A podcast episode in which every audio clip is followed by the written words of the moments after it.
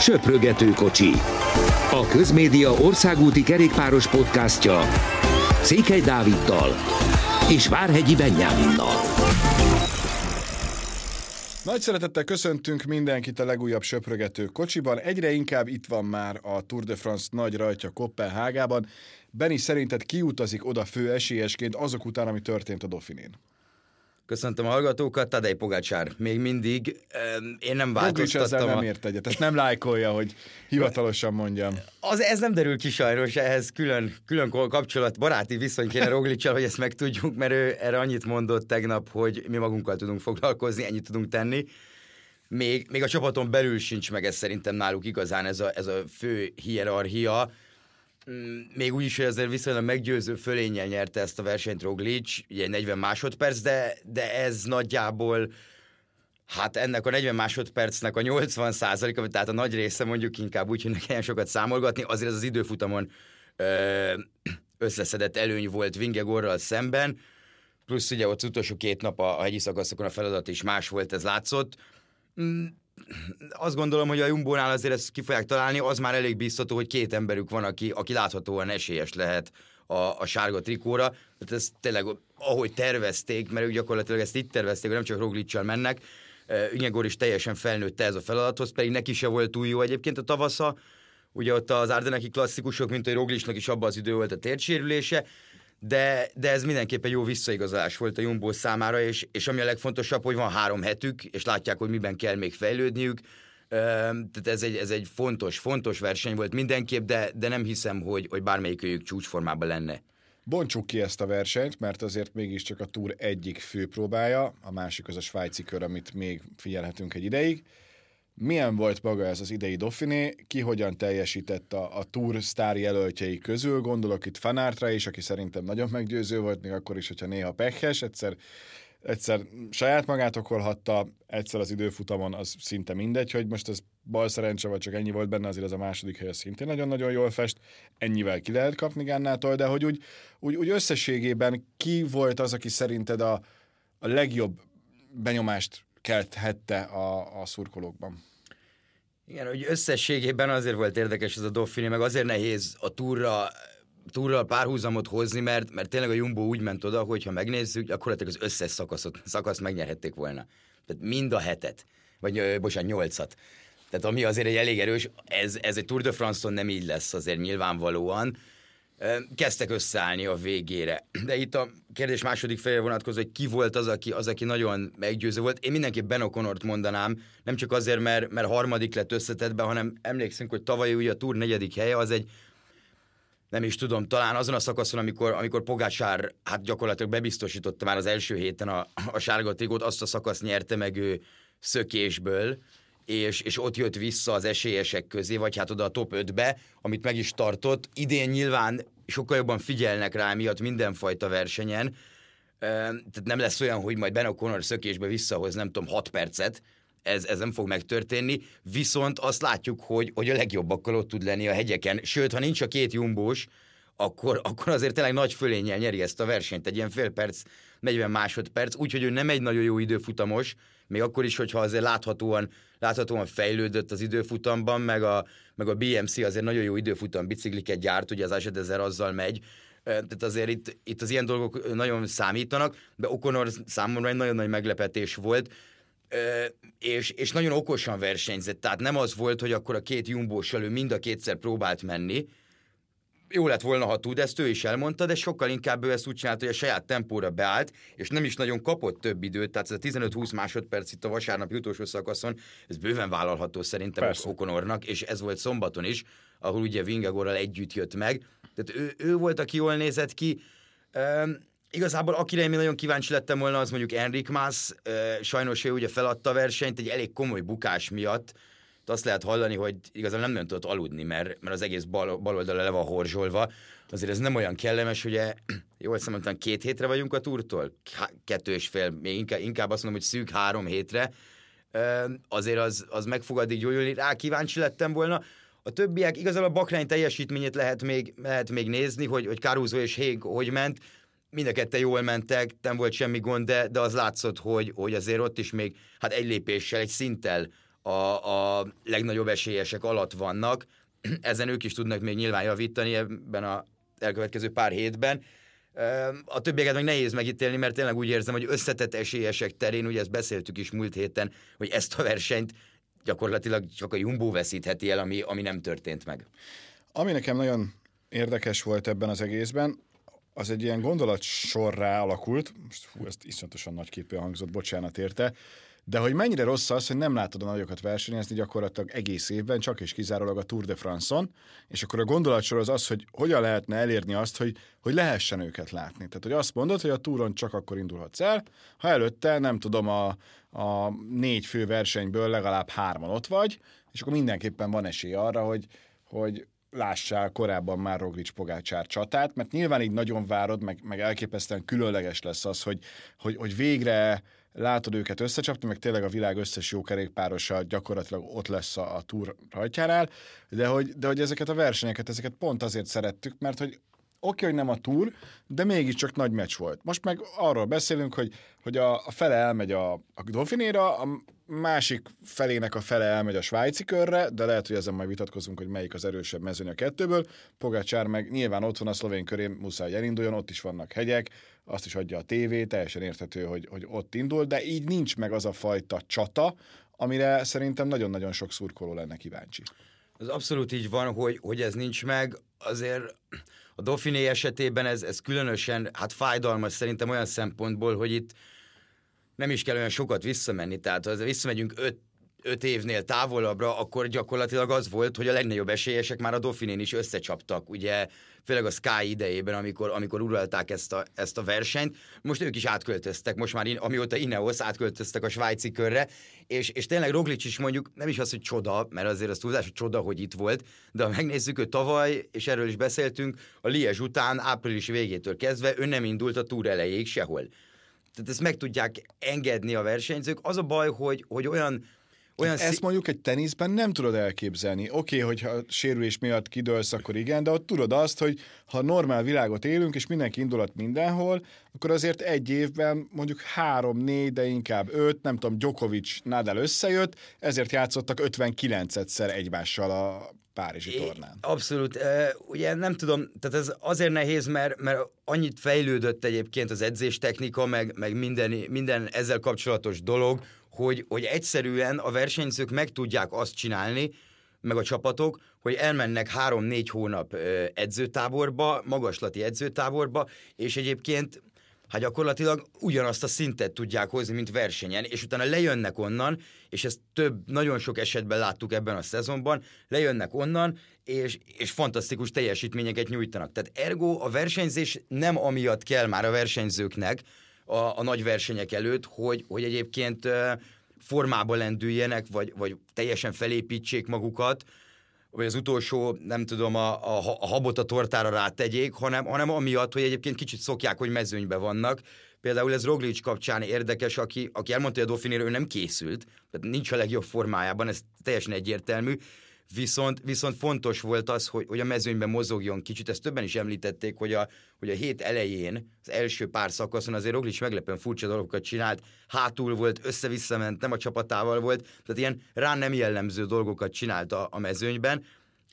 Ezért kell nekik ez, ez nagyon, mert a túr első hete viszont annyira brutál ideges alapból is, és nem beszélve a mostaniról, ahol, ahol lesz majd az a, az a dániai, az a 18 km hosszú híd, aztán átmennek Franciaországba. Ahol nyilván nem lesz szélcsend. Igen, átmennek Franciaországba, jön a kockaköves szakasz már az ötödik szakaszon, de itt óriási taktikázások vannak, és ezeken elmehet a túr ezeken, ezeken, a, ezeken az etapokon minden, mindenképp, még ha megnyerni nem is feltétlenül lehet, de, de óriási, óriási buktatók vannak itt az első héten, ezért mindenkinek nagyon kell szerintem, hogy a mezőnybe menjen.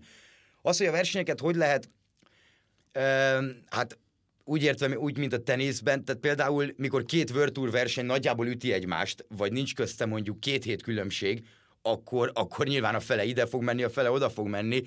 Ugye ez teniszben például nem nagyon így van, mert mikor ezres tornák vannak, Azokkal párhuzamosan semmi azokkal nincs? Azokkal párhuzamosan semmi nincs, és most hallottam épp például kicsit kerékpárt eltérő, hogy, hogy a Miami meg nem, már meg is van, hanem, hanem talán... Több öt, hete, igen. öt olyan verseny lesz, ami két héten I- keresztül Igen, tart. pont ezt akartam mondani, tehát vagy mint az amerikai ezres neki másfél-két hét, ami, ami pont ezt akarja előhozni, hogy mindenki induljon mindenen. A kerékpárban ezt nagyon nehéz megcsinálni, mert, mert egyszerűen annyi verseny van, Igen. tehát tényleg, tényleg felfoghatatlan mennyiség. Hát most is, amennyi csak a hétvégén volt. Igen, hát a múlt... És csak a férfi. Akkor még hozzáteszed a nőit is. Igen. Tehát össz, én összeszámoltam, hogy a múlt, hét, múlt héten 19 versenynap volt, tehát szakaszokat, mert mindent egybevéve 19 volt, ezen a héten lesz 22. Mennyit láttál a 19-ből? 16-ot meg kell, mondjam, mert az Appennino három szakasz, vagy nem is Appennino, hanem Adriatica Ionica három szakaszát azt Youtube-on nem néztem meg, de az összes többi versenyt, igen, volt, szerencsére volt rá idő, meg hát csináltam magamnak rá időt. Igen, és a ez még durvább, azt mondta, nyilván országos bajnokságok következnek, majd maga a túr már, és az, az fontos onnantól kezdve, hiszen szerdán már csapat bemutató van, és ha minden jól alakul a terveink szerint, akkor viszonylag jó kis belső információkkal tudjuk majd ellátni kedves hallgatóinkat Beninek köszönhetően az elejéről mindenképpen, úgyhogy azt már én is nagyon várom, még ha én nem is megyek akkor is, úgyhogy két nap kocsi, de oda lehet érni, és úgy, úgyis nagyon-nagyon jó lesz. Jó, beszéljünk kicsit a svájci körről is, ami megkezdődött, és, és szintén egy érdekes verseny.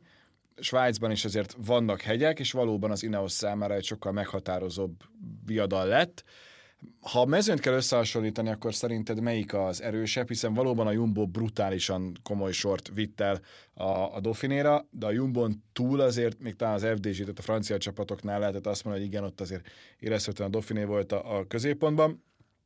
Mindenki más azt szerintem sokkal inkább gondolta úgy, hogy, hogy akkor irány a, a svájci kör. Érdekes, mert hogyha ez a Jumbo elment volna szerintem a svájci körre, akkor is ott is ők lettek volna a top favoritok. Így, hogy mondjuk tudjuk, hogy nincs Pogácsár ott sem. De, de így viszont ugye Pogácsár szlovén kör, a két Jumbós Dauphiné, Okonor Dauphiné, és nagyjából a többiek, akik, akik igazán esélyesek lehetnek a túron, mondjuk egy dobogóra, gondolok itt a, a Ineosra, ugye, ahol hát el fog dőlni azért most ezen a héten, hogy ki lesz, a, ki lesz az a első számú ember, akivel, akivel ők oda mennek, és egyelőre ez úgy néz ki, vagy, vagy Edemész, vagy Gerent Tomás, de egy szakasz ment le, tehát sok következtetést még itt ne, nem érdemes levonni. Illetve hát Vlaszov személyében azért én rá nagyon kíváncsi vagyok, mert, mert nálam ő dobogó esélyes ezen a, ezen a túron abszolút. Nálam is. És, és nem is azt mondom, hogy feltétlenül a harmadik helyre dobogó esélyes. Vingegord, Vlasov, Roglic. de, de, de hát erről majd még so, elég sokat fogunk beszélni itt a következő adásokban. De, de nagyon érdekes, és hát ott van Remco Evenepoel, aki bárhova elmegy versenyezni, az, az maga egy külön, külön sztori, főleg úgy, hogy olyanokkal csapat össze, akik, akik túrra készülnek, túron főesélyeseknek számítanak, és Evenepult meg tudjuk, hogy nem megy a túrra, viszont, viszont neki volt egy, hát egy brutálisan jó norvég kör, ami a norvég kör rendben, de hatból négy szakaszt elhozni, egy, egy nagyon komoly hegyi hajrát elhozni, illetve, illetve azért emlékszünk, hogy ő, a, hogy ő az Iculián egy elég jó, egy Tour mezőnybe ment, egy elég jó összetettet, ugye negyedik lett ott másodperceken múltak a dolgok azon a versenyen. Tehát érdekes lesz, hogy ő, hogy, ő hogy fog menni. Egyébként kicsit olyan versenyez, mint a Dauphiné nálam, olyan szempontból, hogy az első pár nap az egy ilyen, hát tényleg ilyen csapdás nap, igazából egyik se sprinter nap, talán egy van, ami, ami összejöhet egy ilyen nagyobb bacska mezőnyhajrára, de, de a többi nap pedig tényleg ilyen 15-20 kilométerrel a vége előtt egyébként akkor nem tudom, 3 km 8 százalék ilyen jellegű emelkedők, amit nyilván nem fognak kibírni a sprinterek, meg olyan tempóba mennek föl rá, mint hogy láttuk itt a tegnapi első szakaszon is, hogy, hogy lehetetlen, hogy ne az esélyesek maradjanak. Tehát mindig, mindegyik nap gyakorlatilag egy összetett napnak számít, és, és ugye van az utolsó szakasz, ami pedig egy 25 kilométeres időfutam Liechtensteinben, ami, ami hát pedig szintén Evenepulnak kedvezhet. Nagyon-nagyon érdekes lesz, de, de tényleg ez is egy, egy nagyon szép, nagyon jó verseny, de kicsit hasonló, mint a Dauphiné. Furcsa, hogy furcsa csapatok egyébként, van, aki teljes kerettel idejön, valaki teljes kerettel oda megy, mert, mert például ilyet nem tudom, hogy pár éve el tudtunk volna képzelni, hogy, hogy az Ineos mondjuk úgy, úgy megy oda egy Dauphinéra, hogy, hogy mondjuk Pippo Gannán kívül, meg, meg Kwiatkowskin kívül gyakorlatilag nincs olyan ember a csapatban, aki a túra megy. Tehát például az első számú emberük egy Dauphinén, Tau Gegenhardt, ö, a, mindenki azt gondolta, hogy oké, okay, ez lesz a kulcsversenye a túr előtt, Na most ez nem így volt, hanem megmondta Gegenhardt, hogy ő biztos, hogy nem megy a túra, Hát meg de még a Vueltát se tudja, hogy Elindították megy azt a Dombárt, aki a Tour de Hongrie ment, és borzasztóan csalódott volt, hiszen szintén nem került be a Tour keretbe. meg ugye a Giro keretben se, bár látva ezt a versenyt azért az értető, hogy Eddie Dunbar miért nem ö, került be egyik keretbe sem, mert ugye Ben Talet került be a helyére a Giro keretbe, akit láttuk, hogy milyen szinten Igen. ment. Tehát még e- nem tudom, hogy Dunbar ezt hozni tudta volna, Szerintem nem. És én, igen, én sem vagyok benne biztos, és azt meg most láttuk a Dauphinén, hogy, hogy, egy, hogy a túra pedig, hát nem is az, hogy fölösleges, de, de azért vannak erősebb versenyzők az Ineosban annál, hogy, hogy, hogy Eddie Dunbart elvigyék. De, de ez érdekes, a svájci körre pedig egyébként ott van Tom Pitcock, Geraint Thomas, Adam Yates, Dani Martinez, itt mondjuk a csapat több mint a felét említve, akik szinte biztos, hogy mindannyian mennek a túra, és, és akkor még van két kiadó hely, tehát, mert ugye Gannát és, és Kwiatkowskit már, már beleszámoltuk, gondolom Luke Rowe is ott lesz, és, és, és, nagyjá, és nagyjából még egy Van Barley is megvan a nyolc fő. Akinek meg húznia kell a sort, tehát hogy... Igen, tehát meg a Rubé szakaszon azért ő fog tudni segíteni, azt ugye ezt, ezt az idén láttuk. Tehát, Ne, tényleg azért ez a... Ne, igen, ha nem ragadunk le csak az Ineosnál, hanem, hanem mindenki mást is nézzük, az, azért, hogy a top kiemelkedő versenyzőket figyeljük, akkor Evenepult mindenképp emeljük ki, Küng is erős, Vlasovról már volt, de Kostnefroa, Ulissi, Yates, méghozzá Edem, Van Barle, Igita, Matthews, tehát tényleg elképesztően sok jó versenyző van, és és ugye azért is érdekes ez a svájci kör, mert ezt korábban azért tudta nyerni Rui Costa háromszor, Leipheimer, Miguel Ángel López, Spilák, tehát ezek nem feltétlenül azok a nevek, amelyekkel a későbbi Tour de France-on a győztesek vagy a, a dobogósok között találkoztunk. Úgyhogy ezért nem szabad egy az egyben erről olyan kiugróan sok információt kijelenteni, de az tény, hogy ez a verseny eltart június 19-ig, és a végén még van egy 25,6 kilométeres vadúzi időfutam, ami, ami szintén érdekesnek tűnik így előzetesen, és, és remélhetőleg majd bőven lehet számolgatni, hogy akkor ki lesz a végén az összetetben az első.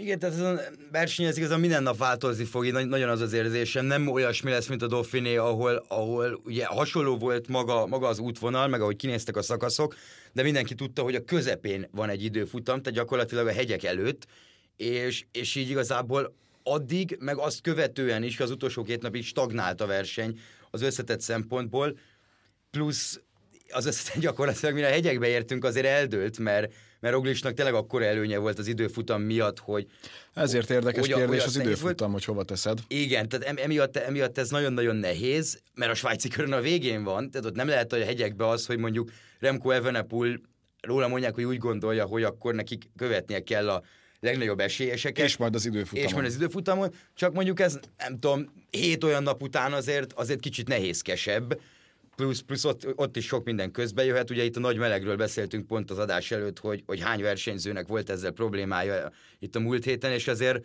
svájci körön is, is bejöhet ez, hogy, hogy nagyon nagy meleg lesz, és akik olyan versenyről vagy olyan helyekről érkeztek, azért ott, ott lesz, lehetnek problémák. Nehéz, nehéz megjósolni, az biztos, hogy tényleg egy ilyen főpróba a túr előtt, és és nézve, hogy, hogy a csapatok fele tényleg a Dauphiné volt a legerősebb csapatával, a csapatok fele meg itt van, így igazából a két verseny meg nem nagyon lehet összehasonlítani így eredmény szinten, meg számok alapján, mert minden szakasz más, ezért, ezért nagyon nehéz megmondani azt, hogy, hogy majd a túron mi fog történni, vagy, vagy mennyit, mennyit láttunk abból, ami majd a túron fog történni. Ezt majd tényleg szerintem így júliusi végén lehet kibontani, de akkor meg már ki fog emlékezni a Dauphinéra, meg a svájci körre. Már akkor nem, nem, nem az lesz a, a főszerepben. Minden esetre azért a svájci kör végét, az utolsó három napot azt mindenképpen ajánljuk. Nem tudom, mennyi fér bele itthon a televíziók, illetve a televízió idősávjába, és mi minden van még, de, de remélhetőleg minél többet lehet majd látni abból is, mert egy nagyon jónak ígérkező verseny, és tényleg az utolsó két normál szakasz, két hegyi befutóval igen, csak combosnak és érdekesnek tűnik. Az is izgalmas, hogy így egymás után van a kettő, az első majd mennyire lesznek komoly akciók, és aztán utána van egy időfutam a bő 25 kilométerével, ami egyáltalán nem kevés. Zárásként egy kicsit erről a CLM túról is beszéljünk, mert nagy kedvenced lett ezen a héten, hogyha jól sejtem. Nagyon jól érzed. Eh, Tényleg nagy kedvencem lett. Igazából ami megfogott, hogy szerda este otthon ültem, és, és láttam, néztem, hogy van-e valami kerékpár, és este nyolckor kezdődött a verseny. Én nem igazán, a közvetítés nem igazán értettem, hogy ez ismétlés, vagy hogy, aztán utána néztem picit, egy esti kritérium verseny volt, 100 kilométer, tehát egy rövid, rövid nap. Kicsit a Tour de Hongrie-ra hasonlított nekem ez a verseny egyébként. Két jó dolog, ami, amire emlékszem, az az, hogy az egyik, hogy nincs hegyi trikó, a, tehát a szervezők azért nem, akarták, nem akarták bolondnak nézni senkit sem, hogy... Hollandia hogy, nehéz lenne. Nem tudom, kettő méter tengerszint fölöttre egy kis dombra fel, berakunk egy hegyi trikót, de egy nap volt egyébként ilyen dombosabb, azért hogy a Tour de Hongrit valaki egy sík versenynek gondolja, akkor ezt a Azt versenyt érdemes meg. nézni, mert, mert itt nem ezer méterek voltak az ilyen sík szakaszoknak a szintjei, hanem ilyen száz, 200, ez ezer volt a legtöbb. A széllel ugye nagy problémájuk volt a versenyzőknek minden nap, tehát itt minden nap fújt, ez volt a jó benne, hogy, hogy nem az volt, hogy ilyen óriási csoportba jöttek meg a, meg a versenyzők, mert, mert ugye a városokba futottak be, és nagyjából ilyen körpályák voltak, a szakaszok utolsó 30 kilométerén, ezért hát igazából elég technikásak voltak itt az utolsó szakasz leszámítva a befutók, de tényleg ilyen őrületes dolgokat találtak ki a szervezők, de, de milyen tényleg kevesen voltak, mert, mert általában szétszette a mezőny, a, szétszette a szél a mezőnyt, főleg itt a Jumbo meg az Ineos volt, aki, aki hát nyilván olyan csapattal volt ott, amik, amik azért itt a holland konti csapatok ellen azért más szint, ezt valljuk be, bár a DSM mondjuk ez nem, ez, nem éppen ezt mutatta, pedig erős sorral voltak, de mindegy. Tehát mind az öt nap sprintre jött ki ez a lényeg, és, és hát Olaf Kohl nyert hát kettő és felett, itt tudnám mondani, Marecskó más felett, ugye volt Marecskónak egy győzelme, ami, ami kizárást, kizárást kizárták utána, diszkvalifikálták, Érdekes, érdekes dolog volt, szerintem nem volt azért ennyire súlyos, meg, meg ha jól emlékszem, még Timothy Dupont nyert egy szakaszt. Ami nagyon vicces volt, az az, hogy a verseny végi hát pódium ceremónián, amit tegnap este néztem meg, azon hát Olaf Koy, vagy számolok, szakaszgyőzelem, sárga trikó, fehér trikó, zöld trikó, csapat, és még dobogó a többiekkel összetetve, tehát hatszor ment fel a dobogóra, és, és vicces volt. Viszont egy jó dolog az, él, az Edelem túrral kapcsolatban, hogy a fehér trikó 23 év alattiaknak kerül kiosztásra. Az és, azért jó, mert? És ez azért jó, mert, mert tényleg beszélünk sokszor el a 25 év alattiról, hogy, hogy gyakorlatilag most már inkább olyat kéne csinálni, hogy nem tudom, vagy olyat is, hogy 33-35 év felett járjon egy trikó, mert, mert annyira, annyira megváltozott így, a, a, amilyen fiatalon már sikereket érnek el a versenyzők. 18-19-től van példa arra, hogy 40 év fölött is még egy Valverde, jó, ő, ő kiugró, meg kimagasló, meg különleges, de szintén ott van. Igen, tehát ez, ez szerintem nagyon jó elgondolás, főleg egy ilyen kis versenyen, ahol, ahol azért hát azért fiatalokat küldenek oda. Tehát mondjuk a jumbo is megnézzük, volt, oké, okay, volt egy Van Emden, meg egy Van der Sande, de azon kívül a szokás a Tour de Hongri látócsapat volt, Van Dijkékkal, Kolyjal, tehát egy, a jó hír, hogy Kó egyáltalán újra ezen a szinten van, azért hát azt igen, emeljük ki, hogy ő azért elég komolyat borult. Igen, borult itt is, meg Magyarországon is, meg utána is volt egy verseny, már nem emlékszem melyik, egy egynapos, ahol szintén, szintén bukott egyébként.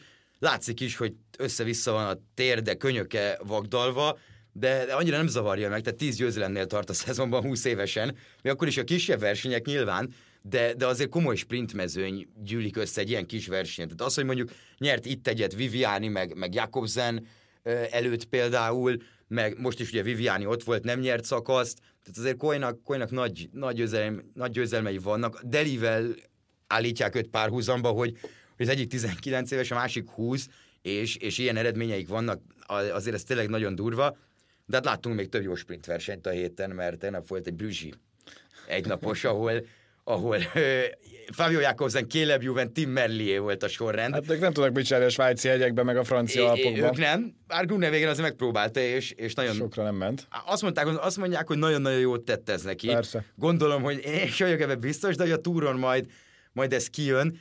Azért ez meglepő, hogy a, hogy a legjobb sprinterek egyébként ott vannak, meg ott lesznek most a héten a belga körön, meg ott vannak ezeken a kis egynapos versenyeken de a belga egynaposokon, de, de egyébként van, aki pedig úgy dönt, hogy akkor ő elmegy inkább ezekre az egyhetes hegyi versenyekre, ahol tényleg nincs lehetősége gyakorlatilag a sprintereknek. Furcsa választás, hát ez nyilván, nyilván majd ott fog kiderülni, hogy, hogy melyik, melyik a jó döntés. Kiderül rövidesen, nézzetek ezen a héten is rendkívül sok kerékpárt, mert hogy akad bőven, és aztán jövünk jövő héten is, és jól megszakértjük, hogy mi történt, meg, meg hogyan ezen a mostani tényleg sűrű héten, miközben egyre több minden derül ki a túrról, úgyhogy lassan majd a nagy túrbeharangozó is lesz, és annyit elárulhatunk, hogy a színfalak mögött egy igazán különleges vendégen is dolgozunk. remélhetőleg összejön, mert az szerintem nagyjából történelmi lenne itt a magyar podcastolás és kerékpáros újságírás tekintetében. Úgyhogy csak most arra köszönjük szépen a figyelmet, jövünk egy hét múlva is. Sziasztok! Köszönjük, sziasztok!